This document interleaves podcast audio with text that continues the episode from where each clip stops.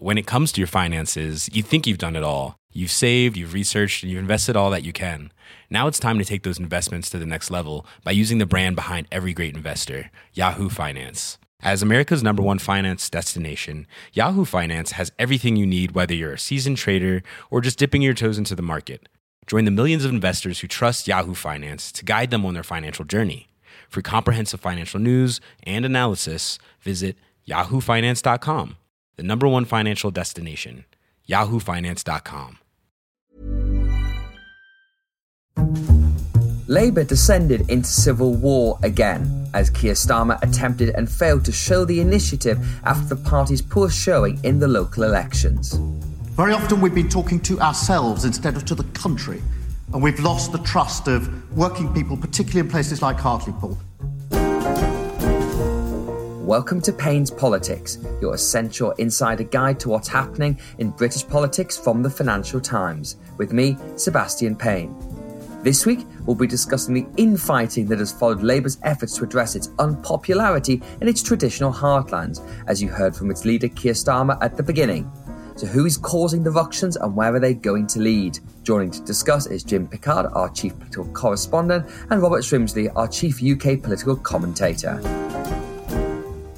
And later, we'll be looking at this year's Queen's speech that set out Boris Johnson's legislative agenda for the year ahead.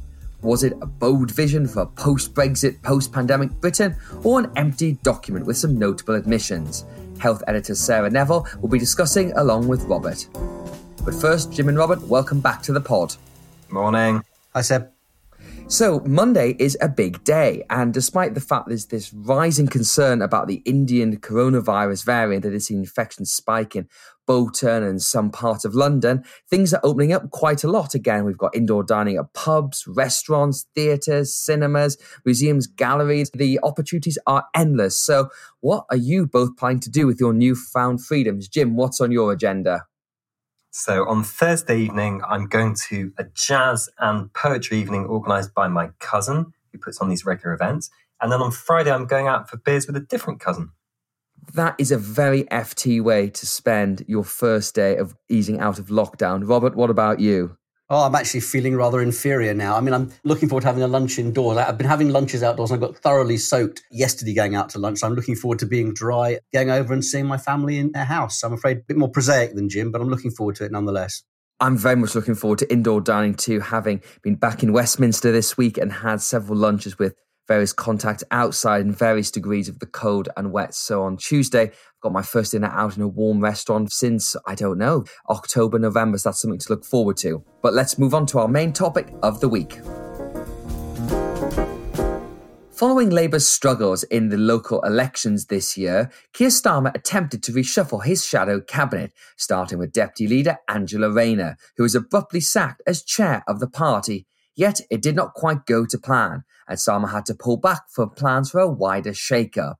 Instead of emerging with a fresh lineup of spokespeople, Starmer's position appeared to be weaker than before, while Rayner was emboldened. She told the BBC that the party's problems were about messaging, not people. Well, what I heard on the doorstep is didn't know what Keir Starmer stood for. So that's what I think our challenge is actually. It's not, you know, people briefing saying we think Keir thinks this, we think Keir thinks that, but actually about, well, what are we doing? What are our policies? So, Jim, let's begin what happened after last Friday and Saturday's results. That you had a sort of tale of two stories for Labour. On the one hand, the three key elections, which were the Hartlepool by election, they got smashed in, the same in Tees Valley, and they also didn't win the West Midlands mayoralty. But Labour did make some gains in the West of England mayoralty, which it picked up, and in the Cambridgeshire mayoralty, which are very Laboury areas. So it's another example of the party stacking up votes where it already has them. But the narrative was all disrupted by what happened on Saturday evening when Keir Starmer decided he would remove Angela Rayner as party election chair. Why do you think he did that? Yeah, it came at quite an inconvenient time, Seb, because you remember I just put some potatoes in the oven to make a big roast, and then I got the message from you saying this was all kicking off. The timing was terrible from a kind of perspective of everything else that was going on. As you say, it had the terrible results the day before. They were starting to get good results coming through, you know, some of them quite surprising, like the Cambridgeshire one. And then that all got overshadowed by this leaking out, basically on Twitter, of allies of Angela Rayner saying Keir Starmer's tried to sack her. And it took quite a long time for the Starmer team to put out their counter message, which was no, no, no, no, no, no, no. We're moving her sideways. We want to give her a more public facing role because she's so good with people. Brackets, working class northern voters in particular seems to be the implication. And they tried to sort of put across this more positive message. But by then, the damage was already done. And the whole row overshadowed these more positive results and basically just made the party once again look like ferrets fighting in a sack.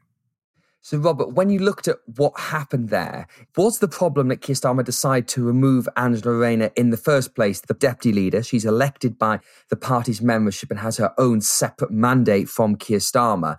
But that role she had as chair of the party and election coordinator, you can see why he decided to do that given the party's result. But in some ways, you can actually argue the greater problem for Starmer was that he decided to remove her and ended up having to U turn. And she's now got, I think, four job titles, a 24 word description of what she does within the party. Yeah, I think there were three failures in this process.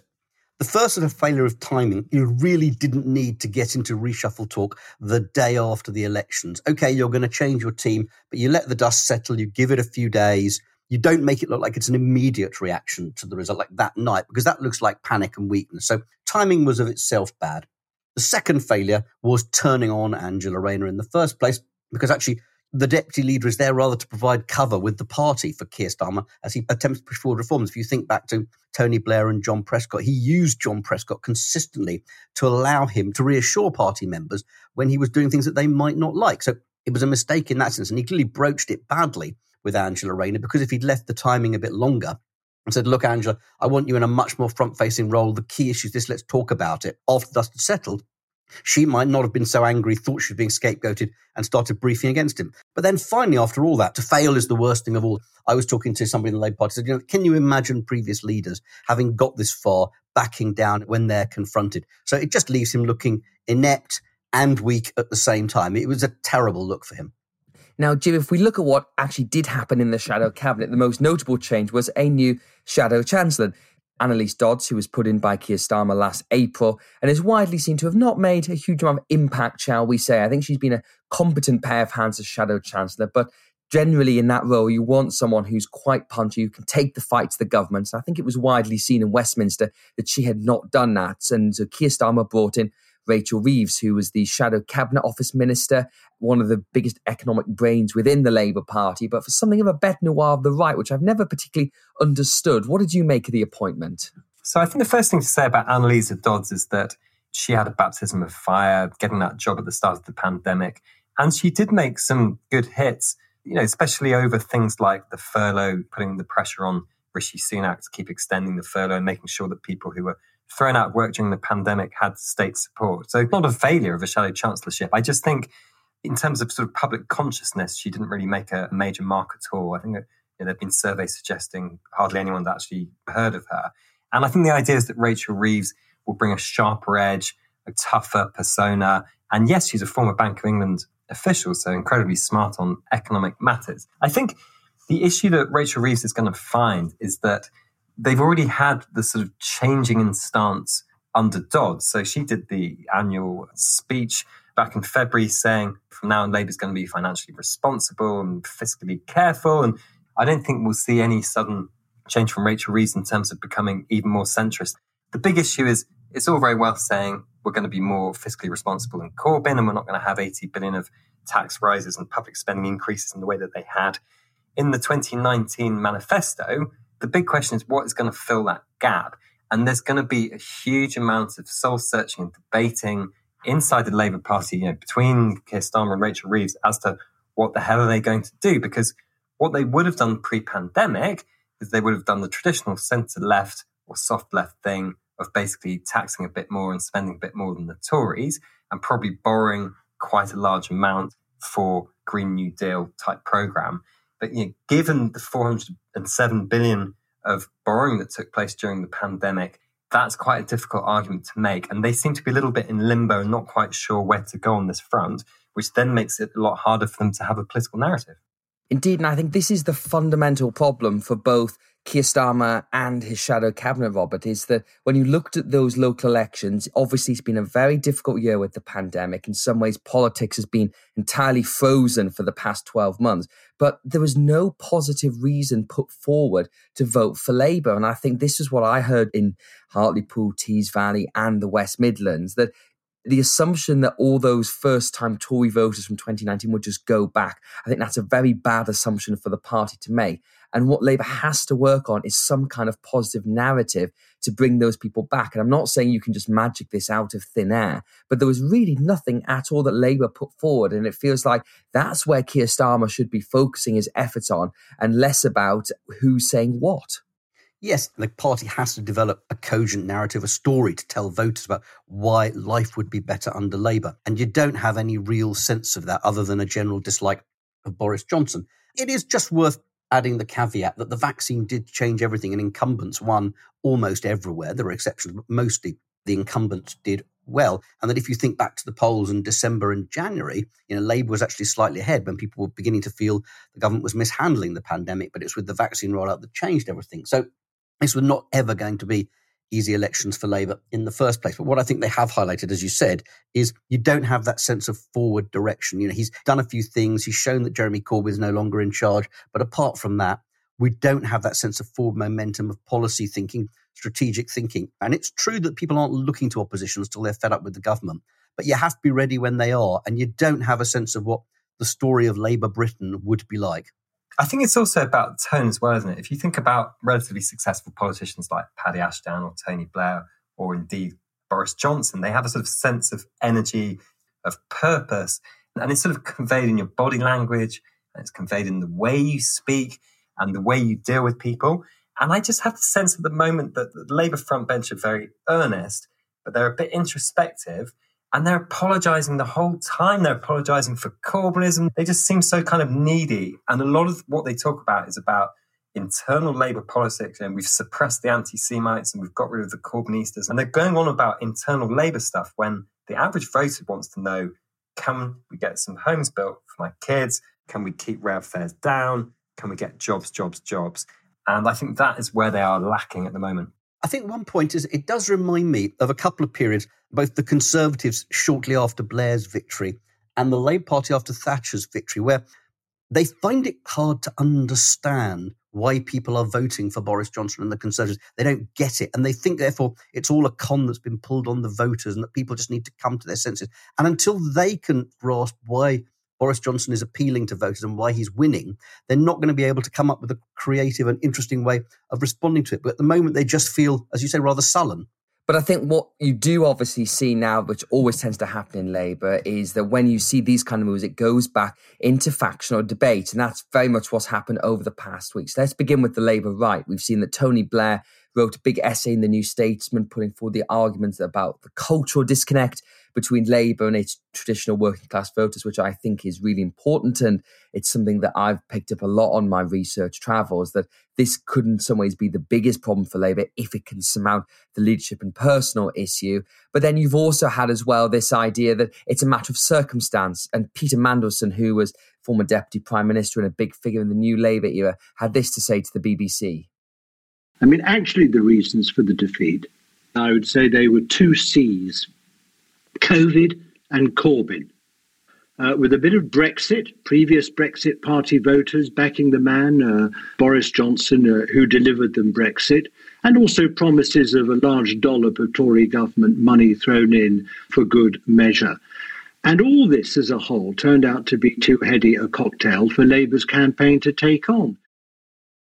And Jim, Peter Mandelson also wrote an op ed in the FT this week, and he's been urging Keir Starmer to take on the left. And this is obviously something that Tony Blair did during his leadership, and also Neil Kinnock did in the 1980s when Peter Mandelson was director of communications for the party.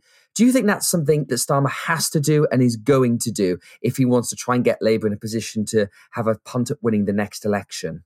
I see this one a bit differently. I think going through the kind of old tropes of taking on the trade unions, which is obviously what Blair did 20 or 30 years ago. That's one thing you could do. But I think at a time when a lot of jobs uh, have more uncertainty than ever before, where we have sort of zero hours contracts, I don't know whether sort of undermining unions is actually something that would be that popular with the public. It's not like 1979 where the trade unions had a stranglehold over society and there were strikes every other day. I think the interesting thing that Tony Blair made in his intervention in the New Statesman, I thought there was a lot of kind of waffle about technology, which I think is not that interesting from Blair. But where he was quite interesting is the whole culture war issue and how if Labour just unthinkingly embraces the kind of perspective that if people say anything not politically correct, then they should basically be cancelled. I think he's onto something with that because whatever the kind of moral motivation of people when they do that, it is sort of repellent to a lot of people over a certain age, the kind of vehemence with which this stuff happens on social media or wherever. And he's just trying to warn the left of the traps there, which I think is something that Keir Starmer is aware of. But I think Keir Starmer also feels a bit torn between wanting to be on the culturally left wing of his party, but also appealing to traditional small c conservative working class voters. And Keir seems a little bit lost in the middle of that debate. What do you think about this, Robert? Because obviously the Labour left have now given the opposite view of that. You've seen Jeremy Corbyn gave an interview this week where he was very critical of Starmer and said that the main issue has been ditching his manifesto and the line that we hear often from the left that the individual policies were very popular and just that they weren't sold in a good enough fashion. And in your column this week, you've argued that you know you can look at the cultural stuff, you can look at the message, but fundamentally it's about leadership. Do you think Starmer has it in him to show that kind of leadership like Blair? It's possibly not surprising that Jeremy Corbyn and Tony Blair intervened with statements that essentially said that their way of doing things was right.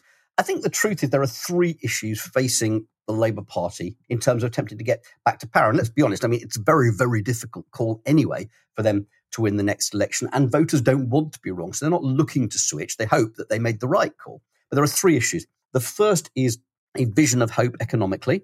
The second is a sense that the Labour Party shares their values. And the third is a leader who looks the business. We've talked about the first two, and Jim mentioned what Blair said on cultural values. And I think Blair had a great phrase in his article. He said that Labour Party should say it was intolerant of intolerance which is a sort of classic Blairism, a bit like tough on crime, tough on the causes of crime. First, you show you're cracking down on the intolerant woke warriors, and then you can be more progressive. So it's a classic way of doing things. But Starmer has ducked the fight, and that comes to the key point that actually Starmer can see where the Tory traps are for himself. He can see what Labour doesn't want to be doing, but he doesn't seem to want to step up and fight for the things he does believe in. It's not so much fight the unions or fight any particular caucus in his party, but show this is what he stands for. This is my core beliefs. And I think we forget that Keir Starmer is really quite a new politician. He's relatively inexperienced. He's not been in Parliament that long, and he hasn't been steeled in a fight for what he believes in. When Tony Blair became leader, the Labour Party was already in quite a good position by the time he won the leadership. But he, along with Neil Kinnock and Gordon Brown and Peter Mandelson, they'd spent 10 years fighting to get the Labour Party back to where they thought it should be, which meant they had forged very clearly in their own heads their set of beliefs, what they wanted to fight for. They instinctively knew where they were on all issues, and that made them more potent politicians. And I think what people sense with Keir Starmer is they don't instinctively know where he is, and they're not sure he instinctively knows where he is. And finally, Jim, is any of this going to lead towards some kind of leadership challenge? So obviously, people are agitating for that on the left and the right of the Labour Party. And I think John McDonnell, who was Shadow Chancellor under Jeremy Corbyn, this week said that basically you've got to give him a bit more time and see what happens. And we've got this upcoming by election in Batley and Spen, which is shares some characteristics of the Red Wall, but it's also had a Tory MP from 1983 to 1997. So it's more of a traditional marginal seat for the party. But you'd have to feel that if Labour lost that, then Keir Starmer would face some kind of challenge. Do you think that threat's real, or is it people just agitating on social media? That was my intel when all this stuff was kicking off over the weekend, was that the left would basically wait to see if Keir Starmer started tacking in a direction favourable to them, i.e., more towards the left and they would watch out for the result from Batley and Spen. And then if that went badly, and if he was you know heading in a more Blairish direction than a Corbynista direction, then they would strike. But I think it's one of those things where they only have one shot at it, really. And if they have a go and they don't even get the 40 or so MPs you need to prompt the leadership race, then they will look really feeble. So they are aware of their limitations and how difficult it could be, they would need to reach out further into the party to topple Keir Starmer. They would need people who are not from that wing in order to get rid of him. And I think for now, the feeling among most MPs is they're sort of exhausted from the, the civil war that happened under Corbyn and they would rather just give Keir a chance. But are they frustrated with him? Are they unhappy with how things are going? Of course, there's there's, no, there's nothing like electoral failure to create orphans in terms of ownership. Indeed, and I think we should always remember as well that part of the reason Keir Starmer got the leadership so easily was the fact that he said he was going to keep Jeremy Corbyn's policy platform, but present a more electable face to it. And I think as he starts to move on policy and starts to jettison some of those more left wing policies, that will be another area of danger for him. But Jim and Robert, thank you very much. The Queen's speech is one of those moments where the pomp and circumstance of the British state is on full show. The event was scaled down, however, due to the coronavirus pandemic, but some also believe the programme itself is not what should have been, with some notable omissions. Boris Johnson hopes the next year will be the moment his government can move on from coronavirus. The Queen, addressing the House of Lords, said that the upcoming legislative programme will be focused on the Prime Minister's agenda to tackle regional inequality. My government will level up opportunities across all parts of the United Kingdom, supporting jobs, businesses, and economic growth, and addressing the impact of the pandemic on public services. So, Robert Shrimsley, there's been kind of two very clear thoughts on this Queen's speech. Some people saying, well, there's actually nothing in it. Where are the bold ideas? Where's the big legislative plans? And then the other view, which I tend to think is the one that I have, is that there's actually quite a lot of stuff in there. There's a lot of legislation to pass, and it's going to have quite a big impact on the country.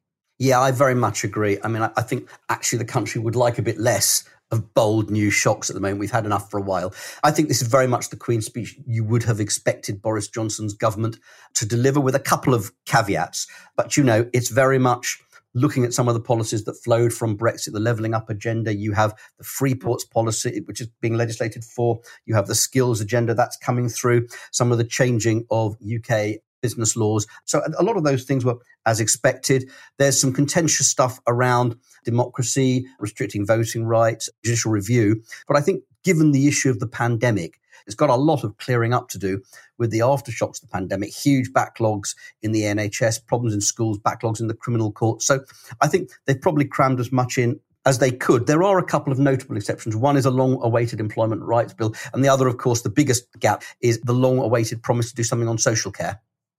Well, yes, Sarah Neville, it's great to have you back on the podcast. This was the big thing because if you remember, just after Boris Johnson was first elected Prime Minister, he stood outside Downing Street and said, once and for all, we're going to deal with social care. And you've been following and writing about this for probably far too long now. And the thing about this debate is we kind of know what the solution is going to be. It's just going to take quite a lot of political capital and some very tough decisions to decide. And clearly, Boris Johnson felt that he's not quite at the point yet where he's ready to make those calls. Do you think he ever will be? Well, I think the sticking point, as it has been for almost 25 years, as you rightly say, Seb, I've been writing about this for far too long, is that it does involve a huge expansion in the envelope of the state. And quite clearly, Treasury administrations of all different stripes have been very reluctant to agree to that. And I think it's been made even more complicated by Boris Johnson's firm manifesto pledge in 2019 that nobody would have to sell their house to pay for care. And of course, the Treasury hates that. It hates taking people's biggest asset off the table. So it involves a number of complicated calculations about, for instance, on the means testing threshold, do you allow people to keep £100,000 of their assets excluding housing wealth? Or do you put housing wealth into that? Well, if you don't put housing wealth into that, it becomes an extraordinarily generous promise. And these are the debates that are going on, I understand, with increasing intensity between Number 10 and the Treasury. Because if a plan is to be in place by the next general election, really the spending round that we're expecting in the autumn is the very latest that agreement can be reached on the budget for this. And do you think, Robert, that eventually the Tories will do something on this? Because obviously, you know, the Dilnot review, which was when Andrew Dilnot, the economist and statistician, looked at various solutions for this, it's been sitting there for sort of a decade. Theresa May had a punt at trying to fix it in 2017 and, of course, got trapped into what was called the dementia tax in her manifesto. And it is going to be difficult, I think, for any government to do this, but particularly a conservative government whose voting base tends to go towards the older end of the spectrum. But Boris Johnson made a pretty clear commitment there. I don't think they can dodge this any longer. It's a major issue for people. And as their voters get older and they feel more and more concerned about dementia and the sudden lottery of life as to whether you have to sell your house or whether you can pass it on to your children, it is a problem that has got to be tackled. And I think they're going to have to bite the bullet on a couple of key points, one of which is whether you simply treat care for long term illnesses like dementia as being part of the general NHS offering and raise more money to pay for it, or whether you return to the Dilnot principle of some kind of insurance with a cap on how much of your home can be taken away unless you take out the insurance. But the choices are now fairly clear. They just have to make one of them.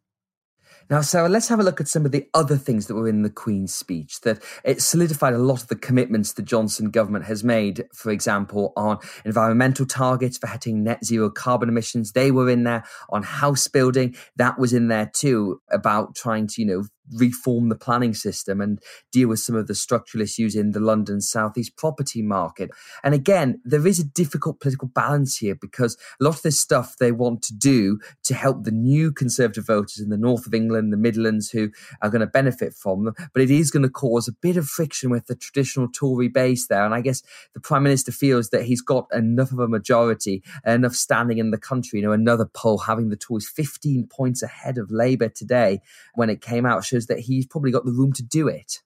What struck me was that the talk was of levelling up opportunities, not outcomes. Well, that's an easier thing to promise, isn't it? But what was perhaps also not there was a really fully worked up vision of what levelling up would mean. I mean, we've got this white paper that's coming out, I think, later this year, which is meant to flesh that out. So we'll see how that can square the circle between benefiting people in the north, but not leaving people in the south feeling as if they're very much sort of out of this project. Particularly, you mentioned on the planning rules the idea of local planning authorities having less power to block developments on Greenbelt in the south. Well, that's just the sort of thing that obviously gets traditional Shire Tories deeply upset.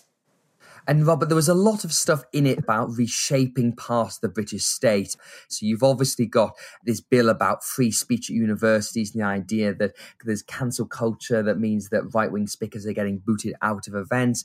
You've also got looking at reforming judicial review, which followed the um, Supreme Court's decision to cancel Boris Johnson's prorogation of Parliament in the autumn of 2019 that made a lot of Tories very angry about the role of judicial review. And then it's also introducing voter ID, which is one I'm a bit split on actually, because on the one hand, I think it's incredibly odd that you can just rock up to a polling station. I could say, I'm Robert Shrimsley and I'm going to vote Laurence Fox for London Mayor, for example. But on the other hand, when you look at the principles. I told you never to mention that, Seb. it's going to disenfranchise a very particular part of the country.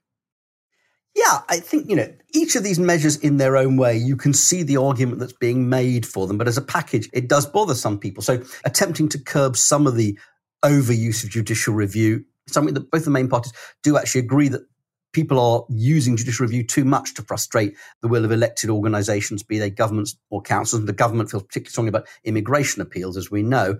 It's interesting, they commissioned a review into how to change judicial review by Lord Faulks, that review came back. So even though he was the man they appointed, it came back and didn't go as far as they wanted. So they've now decided to legislate to stop certain areas being subject to judicial review, which indicates that they've had a pretty clear idea what they want to do in the first place. The freedom of speech legislation on campus, again, something that feels like a perfectly sensible idea. I do wonder if it's going to come back and bite the government. It's a very loosely thought through piece of legislation. And then the voting reform, again, interesting because a lot of countries do require ID. In fact, many democracies, Canada, France, Germany, uh, a lot of these countries require some proof of ID when you vote. It's not an inherently outrageous thing the concern that opponents have is that the people the least likely to have ID or get ID are those who are perhaps the poorest, ethnic minorities, some of the people who might have been least likely to vote Conservative. So there is this concern of voter suppression in it. So I think a lot of it, again, will come down to the implementation how easy they make it for people to get some piece of ID that entitles them to vote. And finally, Sarah, you know, some people have claimed that this is quite a sinister thing, in fact, and it's a way of trying to restrict people from democracy. But on the other hand, you know, every political party that comes in does things to entrench their power. You know, another example of this, of course, is the Fixed Term Parliament Act, which was one of the reasons we were in the Brexit deadlock of 2019. Do you have a particular issue with how all this stuff is done? I think on the voting ID, my question would be why is legislative time being spent on something which appears to be addressing a problem that doesn't really exist? Both, you know, in the UK, just as in the US, there is remarkably little evidence that voter fraud actually happens. But I think perhaps it's got this sort of slightly uncomfortable dog whistle element to it. You know, who is this message aimed at? That people are not going to be able to vote unless they can produce a form of ID that perhaps poorer people are less likely to have. I mean, on the Fixed Term Parliament Act, it's fascinating what a very short time that unusual experiment, something that we've never had before in the UK, it's remarkable what a short time it's lasted. All politicians want to retain this power to read the political weather, to seize the opportunity so I don't think it's in any way a surprise that Boris Johnson wants to take back this power. If you're looking at ways the Tories intend to tip at the table in any way towards themselves at a next election, the one thing we haven't mentioned is the boundary review, which is coming and is very likely to tilt in the Conservative Party's favour. And I'm told it couldn't possibly be enacted much before July 2023. So if I was looking at the runes, I would be looking at the Boundary Commission. I'd be looking at an autumn election. Indeed. And I'm actually going to say now that this may be proved wrong in the future. I still think the next election is going to be 2024 because I think Boris Johnson will want to be as far away from the pandemic as absolutely possible and also as much time to deliver levelling up as possible because he wants to get as much infrastructure projects going as people can see and then get a nice little tax cut in. But there's a lot of politics to happen before then. Robert and Sarah, thank you very much for joining us. And that's it for this week's episode of Payne's Politics. If you like the podcast, then we'd recommend subscribing. You can find us through all the usual channels Apple, Spotify, Google, and your smart speaker to receive episodes as soon as they're released. You can also leave us a nice comment or some positive ratings. Payne's Politics was presented by me, Sebastian Payne, and produced by Anna Dedder and Josh de la Mare. The sound engineer was Breen Turner. Until next time, thanks for listening.